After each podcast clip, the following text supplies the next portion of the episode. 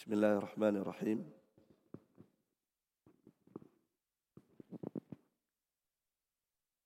السلام عليكم ورحمة الله وبركاته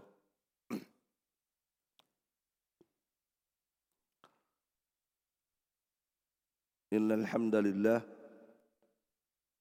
نحمده ونستعينه ونستغفره ونعوذ بالله من شرور أنفسنا ومن سيئات أعمالنا. من يهده الله فلا مضل له ومن يضلل فلا هادي له. أشهد أن لا إله إلا الله وحده لا شريك له وأشهد أن محمدا عبده ورسوله. صلى الله عليه وعلى آله وأصحابه وسلم تسليما كثيرا أما بعد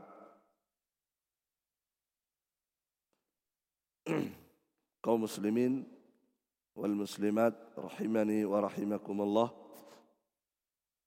Alhamdulillah di subuh hari ini dengan nikmat Allah Jalla wa Ala kita bisa berkumpul kembali di rumah Allah ini untuk kita bersama-sama melanjutkan kajian kita membahas kitab Al-Aqidah Al-Wasitiyah. Ya, yang seharusnya kajian kita ini badal maghrib. Namun karena ada satu hal untuk pekan ini kita pindahkan ke subuh. Adapun kajian berikutnya kembali seperti jadwal yang sudah ada ba'dal maghrib. Taib. Barakallahu fikum. Pada pertemuan sebelumnya kita telah menyebutkan sebuah ayat atau beberapa ayat atau dua ayat ya. Yang dibawakan oleh Syekhul Islam Ibn Taimiyah rahimahullah terkait dengan sifat al-ilm. Sifat ilmu bagi Allah Subhanahu wa taala. Ya di mana ayat-ayat itu menyebutkan tentang rincian tafasil rincian-rincian ilmu Allah Subhanahu wa taala. Ayat yang kedua yang telah kita bahas sebagiannya itu firman Allah Subhanahu wa taala pada surah Al-An'am ayat 59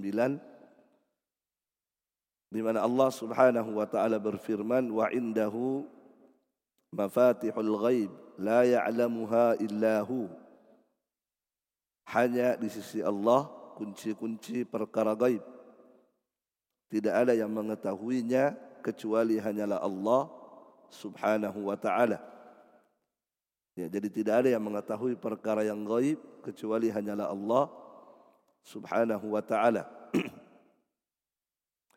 Dan telah kita sebutkan perkara-perkara gaib yang di antaranya ya, di antaranya perkara-perkara gaib yang tidak ada yang mengetahuinya kecuali hanyalah Allah yang disebutkan oleh Nabi ada lima.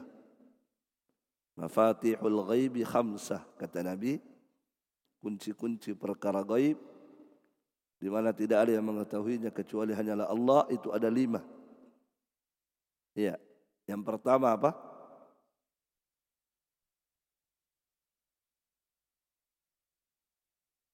Apa? Hah? Ya, tentang hari kiamat. Tidak ada yang mengetahuinya kecuali hanyalah Allah Subhanahu wa taala kapan terjadinya. Yang kedua, apa yang akan terjadi besok? Tidak ada yang mengetahuinya kecuali hanyalah Allah Subhanahu wa taala. Yang ketiga,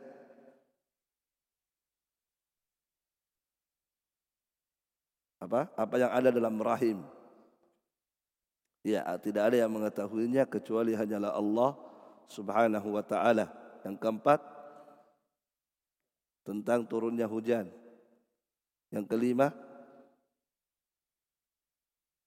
seseorang tidak tahu kap di, di tempat mana dia akan meninggal.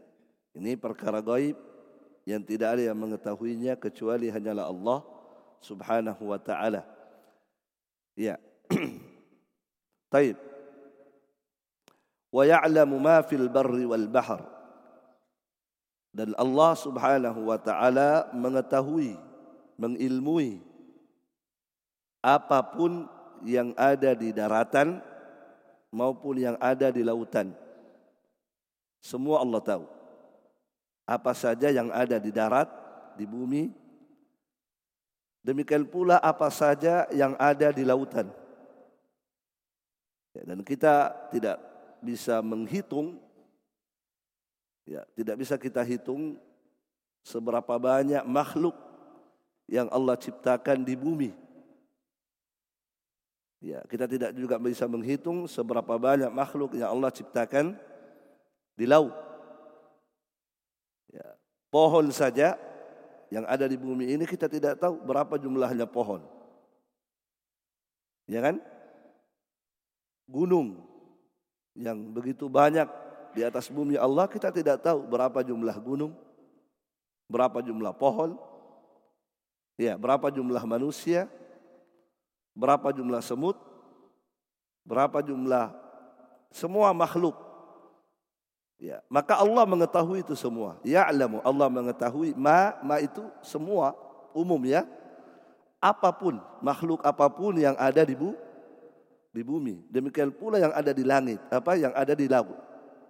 Semua Allah tahu. Tidak ada yang lepas dari ilmu Allah Subhanahu wa taala. Kemudian kata Allah, "Wa ma tasqutu min waraqatin illa ya'lamuha." Nah, ini lebih detail lagi ilmunya Allah lebih detail lagi di sini. Wa ma tasqutu min waraqatin illa ya'lamuha.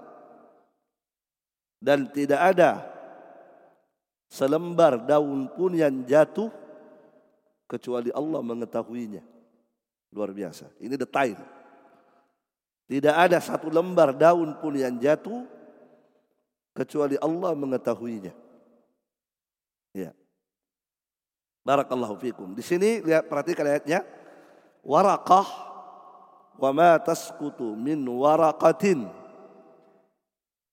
Tidak ada satu lembar daun pun yang jatuh. Waraqah di sini nakirah ya. Nakirah. Apa faedahnya nakirah? Ha, umum. Ya, nakirah tufidul umum. Apalagi setelah huruf nafi ma. An-nakiratu fi siyaqin nafyi tufidul umum itu kaidah. Isim nakirah yang terletak setelah huruf nafi maka nakirah itu bermakna umum. Ya umum artinya daunnya umum. Daun apa saja yang jatuh. Ya daun dari pohon mana saja yang jatuh Allah tahu daun bidara, daun pokoknya daun apa saja itu maknanya waraka umum daun apa saja yang jatuh di atas bumi Allah Subhanahu wa taala semua Allah tahu.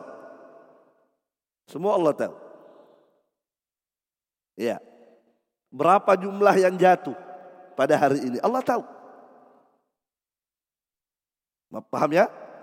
Berapa jumlah yang jatuh dan berapa jumlah yang tersisa di pohon. Allah tahu itu. Jumlah yang jatuh dan jumlah yang tersisa di pohon tersebut. Allah tahu. Satu pohon mangga misalnya atau pohon bidara. Berapa daunnya yang jatuh pada hari ini. Dan berapa yang tersisa di pohon itu semua Allah tahu. Ya, kata Imam Al-Baghawi rahimahullah dalam tafsir beliau Kata beliau, wa ya'lamu adada ma yasqutu min waraqis syajar wa ma yabqa alai. Allah Maha mengetahui jumlah daun yang jatuh dan jumlah daun yang masih tersisa di pohonnya. Semua Allah tahu. Masya Allah. Kemudian kata beliau, Ya'lamu kam inqalabat dhahar al-batni ila an saqatat ala al-ardi. Dan Allah juga mengetahui berapa kali ya berapa kali daun tersebut berbolak-balik sebelum sampai ke bumi. Kan ketika pohon jatuh, daun jatuh kan, dia akan berbolak-balik kan, bolak kena angin, bolak-balik dia kadang ke atas, kadang ke bawah.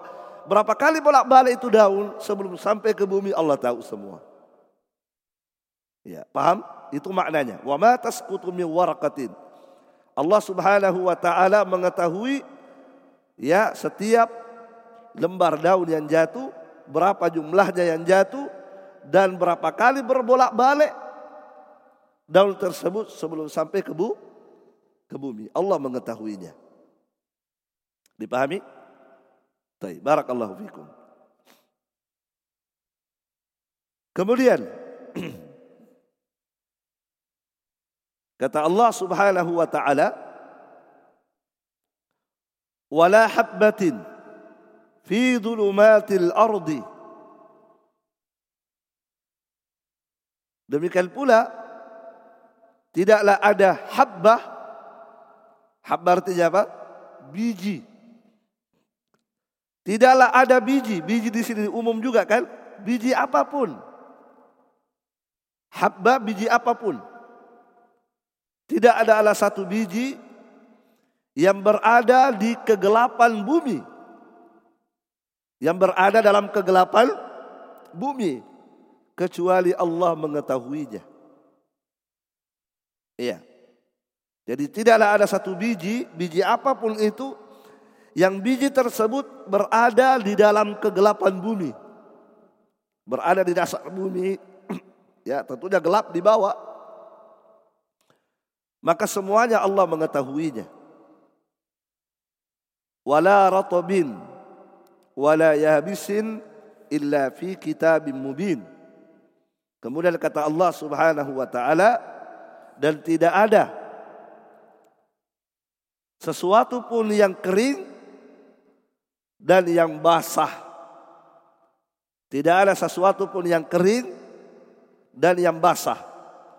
Dari benda-benda yang ada di dunia ini dari makhluk ciptaan Allah yang kering semua yang kering dan yang basah kecuali fi kitab mubin kecuali semuanya itu telah tercatat di dalam kitab yang jelas yaitu Allahul Mahfud. Semuanya telah tercatat di kitab mubin yang jelas yaitu Al-Lauhul Mahfud. Nah. Ini jamaah sekalian barakallahu fikum firman Allah ayat Allah Subhanahu wa taala yang menjelaskan tentang rincian ilmunya Allah Subhanahu wa taala terhadap segala sesuatu sampai dalam perkara-perkara yang sangat detail yang tidak mungkin ada makhluk yang mampu menjangkaunya Allah Subhanahu wa taala mengetahuinya. Seperti yang kita sebutkan tadi tentang daun ya. Ya, satu lembar daun itu subhanallah. Ya, sampai Allah mengetahui berapa lembar daun yang jatuh pada hari ini dan berapa yang tersisa, bagaimana cara jatuhnya ketika sampai di bumi yang mana duluan sampai bagian atasnya atau bagian bawahnya. Kan begitu kan? Allah tahu semua itu. Nah, barakallahu fikum. Taib. Kemudian wa qauluhu selanjutnya firman Allah Subhanahu wa taala min untha wa la tad'u illa bi ilmihi kata Allah Subhanahu wa taala dalam surah Fatir wa ma tahmilu min untha wa la tad'u illa bi ilmihi ya tidaklah al-untha hamil dan tidaklah al-untha ini melahirkan kecuali Allah mengetahuinya. Tidaklah al-untha ini hamil dan tidaklah al-untha ini melahirkan kecuali Allah Subhanahu wa taala mengetahuinya. Ya. Al-untha yang dimaksud ya umum ya umum mencakup untha dari kalangan manusia dan juga dari kalangan hewan. Kalau unsa dari kalangan manusia disebut dengan perempuan. Ya, wanita yang hamil. Kalau unsa dari kalangan hewan disebut dengan beti betina. Ya. Jadi tidak ada makhluk Allah Subhanahu wa taala di dunia ini yang hamil demikian pula melahirkan kecuali Allah mengetahuinya. Subhanallah.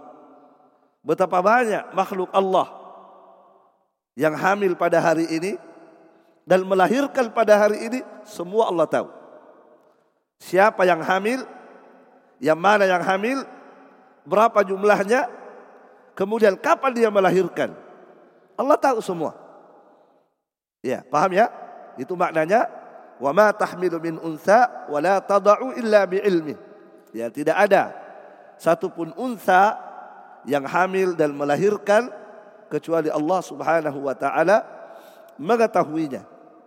Ya kata Syekh Shalih Al-Fauzan, "Faya'lamu subhanahu fi ayyi yawmin tahmilul unsa wa fi ayyi yawmin tada wa naw'u hamliha hal huwa dhakarun aw unsa." Kata beliau Allah Subhanahu wa taala mengetahui pada hari apa pada hari apa unsa tersebut hamil. Allah tahu.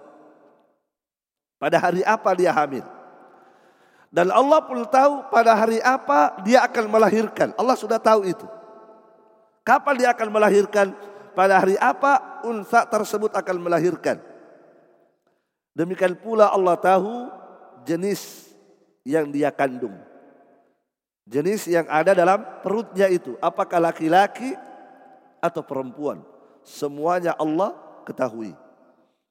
Ini adalah rincian ilmu Allah Subhanahu wa taala. Taib.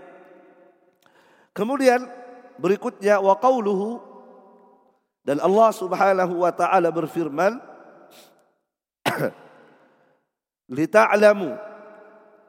Allah ala kulli syai'in qadir wa anna Allah qad ahata bi kulli syai'in ilma. Kata Allah Subhanahu wa taala agar supaya kalian mengetahui bahwasanya Allah Subhanahu wa taala maha mampu atas segala sesuatu. Agar supaya kalian mengetahui bahwasanya Allah Subhanahu wa taala maha mampu atas segala sesuatu. Dan supaya Allah supaya kalian mengetahui bahwasanya Allah Subhanahu wa taala ilmunya melingkup segala sesuatu. Ya. Ayat ini jamaah sekalian, kalau kita membaca ayat sebelumnya akan lebih jelas ya. Ya kata Allah Subhanahu wa taala pada ayat sebelumnya, khalaqa sab'a samawatin wa minal ardi mithlahunna. Dialah Allah Subhanahu wa taala yang telah menciptakan langit yang tujuh. Dialah Allah Subhanahu wa taala yang telah menciptakan langit yang tu yang tujuh. Dan juga dialah Allah Subhanahu wa taala yang telah menciptakan bumi yang sama dengan langit yaitu tujuh lapis. Allah Subhanahu wa taala menyebutkan ini kepada kita menginformasikan ini kepada kita untuk apa? Ah ini dia. Li ta'lamu. Tujuannya Allah menyebutkan itu kepada kita, memberitakan itu kepada kita bahwa dialah Allah Subhanahu wa taala yang telah menciptakan langit yang tujuh dan dialah Allah yang telah menciptakan bumi yang tu yang tujuh. Apa tujuannya? Allah memberitahukan kepada kita kata Allah li ta'lamu agar supaya kalian itu mengetahui bahwasanya Allah Subhanahu wa taala itu maha mampu atas segala sesuatu. Tidak ada yang tidak mampu Allah kerjakan. Allah memiliki sifat al-qudrah, sifat kemampuan yang luar biasa. Perhatikan bagaimana langit yang begitu kokoh. Allah menciptakan langit tanpa ada tiang. Ya kan? Langit yang begitu kokoh, di atas yang begitu besar, yang begitu tebal, yang sudah kita sebutkan tebalnya seperti apa. Kemudian jarak antara langit yang pertama dengan jarak langit yang berikutnya itu luar biasa. Jauhnya jaraknya kan? Sudah kita sebutkan. Nah, perhatikan bagaimana langit yang begitu besar, yang begitu lebar, yang begitu tebal, yang begitu luar biasa. Siapa yang mampu menciptakan itu? Allah Subhanahu wa taala. Allah Maha mampu. Bagaimana langit yang diciptakan tanpa tiang, kemudian tidak ada retak. Ya kan? Tidak ada retaknya. Ya, beda dengan ciptaan manusia. Kalau manusia menciptakan apa? Bangunan, ya plafon misalnya atau apa, tidak ada tiangnya. Mis, bisakah? Apa namanya atap tersebut? Ya, langit itu kan atap ya, atap. Bisakah atap itu Berdiri kokoh tanpa ada tiang? Tidak bisa. Tidak bisa. Harus ada tiang. Kalau ada tiang, kalau ada tidak ada tiang akan roboh itu atap. Tapi perhatikan bagaimana Allah Subhanahu wa taala menciptakan langit kata Allah bi ghairi amadil tarawunaha. Allah menciptakan langit yang tujuh itu tadi yang besar, yang lebar, yang tebal bi ghairi amadil tarawunaha tanpa ada tiang yang kamu lihat. Tidak ada tiangnya. Ya kan begitu. Kemudian kata Allah dalam Al-Quran, wa malaha min furuj. Ketika Allah menciptakan langit tanpa tiang, tidak ada sedikit pun retaknya. Tidak ada. Sedikit pun tidak ada retaknya kata Allah Subhanahu wa taala. Antum lihat lagi, ada retak? Hah? Ada retak? Subhanallah. Tidak ada ya. Tapi antum lihat atap rumah. Ada retaknya? Ya mungkin hari ini tidak ada. Tapi setahun berikutnya akan retak. Itulah kemampuan manusia terbatas. Tapi lihatlah bagaimana kemampuan Allah Subhanahu wa taala Qadir yang Maha mampu atas segala sesuatu. Di saat manusia tidak mampu mengerjakan, Allah Maha mampu. Tidak ada yang melemahkan Allah Subhanahu wa taala. Difahami? Ya. Allah sebutkan tadi Allah menciptakan langit yang tujuh, bumi yang tujuh, lita'lamu agar supaya kalian mengetahui bahwasanya Allah Maha mampu atas segala sesuatu dan agar supaya kalian mengetahui bahwasanya ilmu Allah melingkup segala sesuatu. Allah menciptakan langit dan bumi tadi yang begitu lebar dengan isinya yang banyak. Semua yang ada di langit, semua yang ada di bumi, Allah mengetahuinya. Demikian pula Allah menciptakan bumi yang lebar, yang luas, yang jumlahnya tujuh kan. Semua yang ada di bumi tersebut, Allah juga mengetahuinya. Yaitu maksudnya wa anna Allah qad ahata bi kulli syai'in ilma ya, agar supaya kalian mengetahui bahwasanya Allah mengilmui segala sesuatu yang ada di langit yang Allah ciptakan demikian pula yang ada di bumi yang Allah Subhanahu wa taala ciptakan. Taib ini ikhwani wa akhwati fillah rahimani wa rahimakumullah ayat-ayat yang dibawakan oleh beliau ada empat ayat semuanya terkait dengan rincian ilmu Allah Subhanahu wa taala. Ya. Nah, Ayat-ayat ini, empat ayat ini dibawakan oleh Syekhul Islam Ibn Taimiyah rahimahullahu taala. Pertama, untuk menetapkan sifat ilmu bagi Allah. Untuk menetapkan adanya sifat ilmu bagi Allah Subhanahu wa taala. Maka Ahlus Sunnah wal Jamaah itu mengimaninya. Ahlus Sunnah wal Jamaah mengimani dan meyakini adanya sifat ilmu bagi Allah Subhanahu wa taala. Nah, jadi itu maksud beliau membawakan ayat-ayat ini untuk menjelaskan kepada kita adanya sifat ilmu bagi Allah Subhanahu wa taala. Dan juga bantahan. Ayat-ayat ini dibawakan oleh beliau sebagai bantahan kepada para ahlul bidah. Bantahan kepada para ahlul ahlul bidah. Ya, apakah ahlul bid'ah yang tidak mengimani adanya sifat ilmu bagi Allah seperti Mu'tazilah. Ya kan? Ya Mu'tazilah tidak mengimani adanya sifat ilmu bagi Allah. Mereka tidak percaya, tidak berakidah, tidak berkeyakinan ya bahwa Allah Subhanahu wa taala punya sifat al-ilmu, itu Mu'tazilah. Maka ini bantahan kepada mereka ayat ini. Dalam ayat disebutkan Allah mengetahui kan? Allah punya ilmu. Ya. Ataukah bantahan kepada ahlul bidah yang mengimani adanya sifat ilmu bagi Allah, ada yang beriman terhadap adanya sifat ilmu bagi Allah tetapi tidak beriman dengan keimanan yang sebenarnya. Tidak mengimani sifat ilmu ini dengan keimanan yang benar. Ya, seperti misalnya orang-orang falasifah. Kelompok falasifah ahli filsafat. Ahlul bidah dari kalangan falasifah mereka mengimani sifat ilmu bagi Allah.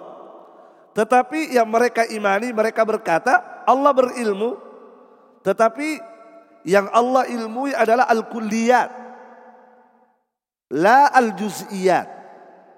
Itu keyakinan mereka terhadap ilmu Allah. Jadi kata kata mereka Allah Allah Subhanahu wa taala betul mengilmui sesuatu tetapi yang Allah ilmui adalah kuliat saja. Globalnya. Ya globalnya saja. Adapun rincian-rinciannya Allah tidak tahu. Itu falasifah. Jadi globalnya itu Allah tahu. Adapun rincian-rinciannya, tafasil, al-juz'iyat, bagian-bagiannya Allah tidak tahu. Paham? Paham enggak? Iya. Maka ayat ini membantah mereka. Sebab pada ayat disebutkan bagaimana Allah mengilmui rincian-rincian sesuatu kan? Bagaimana Allah Subhanahu wa taala tadi menyebutkan bahwa daun tadi daun Allah tahu rinciannya. Bagaimana jatuhnya, berapa lembarnya, berapa kali bolak-balik. Itu rincian ilmu. Ya kan begitu? Bagaimana tadi Allah memberitahukan kepada kita bahwa Allah Subhanahu wa taala mengetahui setiap yang hamil dan melahirkan. Kapan dia hamil? Kapan dia melahirkan? Jenis apa yang dia kandung? Itu rincian ilmu namanya, juz'iyat. Difahami? Bagaimana Allah Subhanahu wa taala menyebutkan pada ayat ya'lamu ma yaliju fil ardi wa ma yakhruju minha, ya kan? Allah Subhanahu wa taala mengetahui apa saja yang masuk ke dalam bumi dan apa saja yang naik ke atas langit. Allah tahu kan? Itu rincian dari ilmu Allah Subhanahu wa taala. Ya, barakallahu fikum. Jadi ini membantah orang-orang falasifah yang meyakini bahwa ilmu Allah terhadap segala sesuatu hanya bersifat kulliyat, hanya global, adapun juz'iyatnya, rincian-rinciannya ya eh, bagian-bagian terkecilnya Allah tidak tahu itu. Difahami? Taib. Kemudian juga bantahan kepada kelompok Al-Qadariyah. Kelompok Al-Qadariyah. Al-Qadariyah juga beriman terhadap sifat ilmu bagi Allah Subhanahu wa taala. Tetapi yang mereka imani, mereka meyakini bahwa Allah Subhanahu wa taala mengilmui sesuatu itu ketika sudah terjadi, baru Allah tahu. Sebelum terjadi Allah tidak tahu. Itu keyakinan Al-Qadariyah. Faham? Jadi Al-Qadariyah meyakini apa? Allah Subhanahu wa taala betul berilmu, mengetahui segala sesuatu. Tapi kata mereka, sesuatu yang Allah ketahui itu nanti setelah terjadi. Allah baru tahu. Sebelum terjadi, Allah tidak tahu. Allah tidak berilmu tentang itu. Dan ini keyakinan kufur. Difahami? Paham maksudnya? Ya, jadi misalnya uh, misalnya antum kita semua ini sebelum kita bermajelis ilmu Allah tidak tahu. nanti kita sudah bermajelis ilmu baru, baru Allah tahu oh ternyata ada majelis ilmu dihadiri oleh tulab sekian jumlahnya. Yang mengisi materi adalah ini. Sebelum majelis ini terjadi Allah tidak tahu. Akan terjadi majelis di subuh ini. Itu maksudnya. Itu keyakinan qadariyah paham ya. Kalau ada orang mau pergi ke pasar, nanti nanti kalau dia sudah ada di pasar, Allah tahu bahwa oh si fulan pergi ke pasar. Sebelum pergi ke pasar Allah tidak tahu. Itu maksudnya. Itu kelompok Al-Qadariyah yang mengingkari takdir Allah Subhanahu wa taala. Yang pertama kali yang memunculkan kalau uh, keyakinan ini adalah Ma'bad Al-Juhani di Basrah ya. Di masa sahabat masih banyak hidup muncullah kelompok ini dan yang paling pertama memunculkan keyakinan dan uh, akidah yang sesat ini adalah Ma'bad Al-Juhani di Basrah. Nah, difahami ya? Nah, ini bantahan kepada mereka. Bantahan kepada kelompok Al-Qadariyah yang meyakini ilmu Allah itu nanti Allah ketahui ketika sudah terjadi. Sebelum terjadi Allah tidak tak tidak tahu. Nah, sekali lagi ikhwali fillah keyakinan ini keyakinan yang kufur. Keyakinan ini keyakinan yang kufur. Kenapa? Sebab ikhwani fillah itu sama halnya dengan mengingkari apa yang dibawa oleh Nabi Muhammad sallallahu alaihi wasallam. Sama halnya dengan mengingkari apa yang diturunkan kepada Muhammad sallallahu alaihi wasallam. Sebab apa yang diturunkan kepada Muhammad sallallahu alaihi wasallam ada peristiwa-peristiwa yang akan terjadi kan? Ya tidak? Apa yang Allah wahyukan kepada Rasulullah itu dia sebagiannya ada yang terkait dengan apa yang akan terjadi. Ya tidak? Iya, bagaimana Nabi memberitahukan kepada kita akan terjadi nanti perpecahan. Dari mana Nabi tahu itu kalau bukan dari Allah Subhanahu wa taala kan? Iya, berarti Allah tahu sebelum terjadi perpecahan akan terjadi. Kan begitu? Bagaimana Nabi memberitahukan nanti kelak akan terjadi pada umatku begini. Itu Nabi beritakan dan betul-betul terjadi terjadi apa yang Nabi sampaikan kan? Banyak berita-berita dari Nabi yang kemudian Nabi memberitahukan kepada kita nanti nanti nanti akan terjadi seperti ini pada umatku, nanti akan terjadi begini pada umatku. Nah, itu dari wahyu Allah Subhanahu wa taala. Allah yang memberitahukan kepada Nabi kita Muhammad sallallahu alaihi wa ala alihi wasallam, la yaqulanna min ummati aqwamun yastahilluna al-hirra akan datang akan datang kata Nabi sebagian dari umatku akan ada nanti sebagian dari umatku yang akan apa? Yang akan menghalalkan zina, yang akan menghalalkan sutra, yang menghalalkan minuman keras yang akan menghalalkan alat-alatmu musik akan datang nanti kata Nabi sebagian dari umatku. Paham? Dari mana wahyu dari mana Nabi mengucapkan itu kalau bukan wahyu dari Allah Subhanahu wa taala kan begitu. Ya, barakallahu fikum. Ya, maka jamaah sekalian, ayat-ayat yang dibawakan oleh beliau ini sekali lagi ya di antara tujuan beliau membawakan ayat-ayat itu sebagai bantahan kepada kelompok ahlul bid'ah tadi yang tidak mengimani sifat Allah, sifat ilmu Allah Subhanahu wa taala atau yang mengimaninya tapi tidak mengimaninya dengan dengan cara yang benar, dengan cara yang benar. Ya, seperti dalam ayat tadi sebutkan ya wa indahu mafatihul ghaib la ya'lamuha illahu dan hanya di sisi Allah Subhanahu wa taala kunci-kunci perkara gaib tidak ada yang mengetahuinya kecuali hanyalah Allah Subhanahu wa taala. Di antara perkara gaib yang tidak ada mengetahuinya kecuali Allah apa? Hah? Apa yang akan terjadi be? besok? Apa yang akan dilakukan oleh hamba itu besok? Wa ma tadri nafsun madza taksibu gada. Tidak ada yang mengetahui apa yang akan dilakukan oleh hamba itu besok kecuali hanyalah Allah Subhanahu wa taala. Menunjukkan apa? Sebelum hamba itu berbuat besok Allah sudah tahu. Sudah tahu kan? Bukan setelah dia berbuat baru Allah tahu. Sebelum hamba itu berbuat, Allah sudah tahu apa yang akan diperbuat oleh hamba itu besok. Ya kan? Sebelum rezeki duduk di majelis ini, Allah tahu bahwa rezeki besok akan duduk di majelis ini. Rezeki besok tidak akan duduk di majelis ini. Kenapa? Karena ada halangan. Allah tahu kan? Dan rezeki tidak akan pernah tahu besok saya akan duduk atau tidak. Hanya Allah yang tahu itu. Menunjukkan bahwa sebelum perbuatan itu terjadi Allah sudah tahu. Nah ini bantahan kepada kelompok Al-Qadariyah tadi.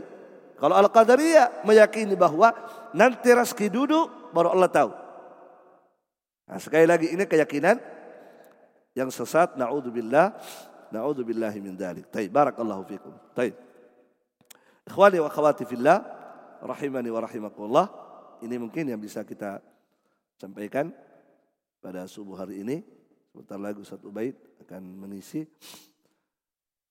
Tapi insyaallah taala di pertemuan berikutnya kita akan pindah pada ayat uh, selanjutnya yang disebutkan oleh Syekhul Islam Ibnu Taimiyah ayat yang terkait dengan nama Allah Subhanahu wa taala Ar-Razzaq. Nama Allah Subhanahu wa taala Ar-Razzaq. Baik. Cukup subhanakallahumma bihamdik Asyhadu an la ilaha illa anta astaghfiruka wa atubu ilaik. Assalamualaikum warahmatullahi wabarakatuh.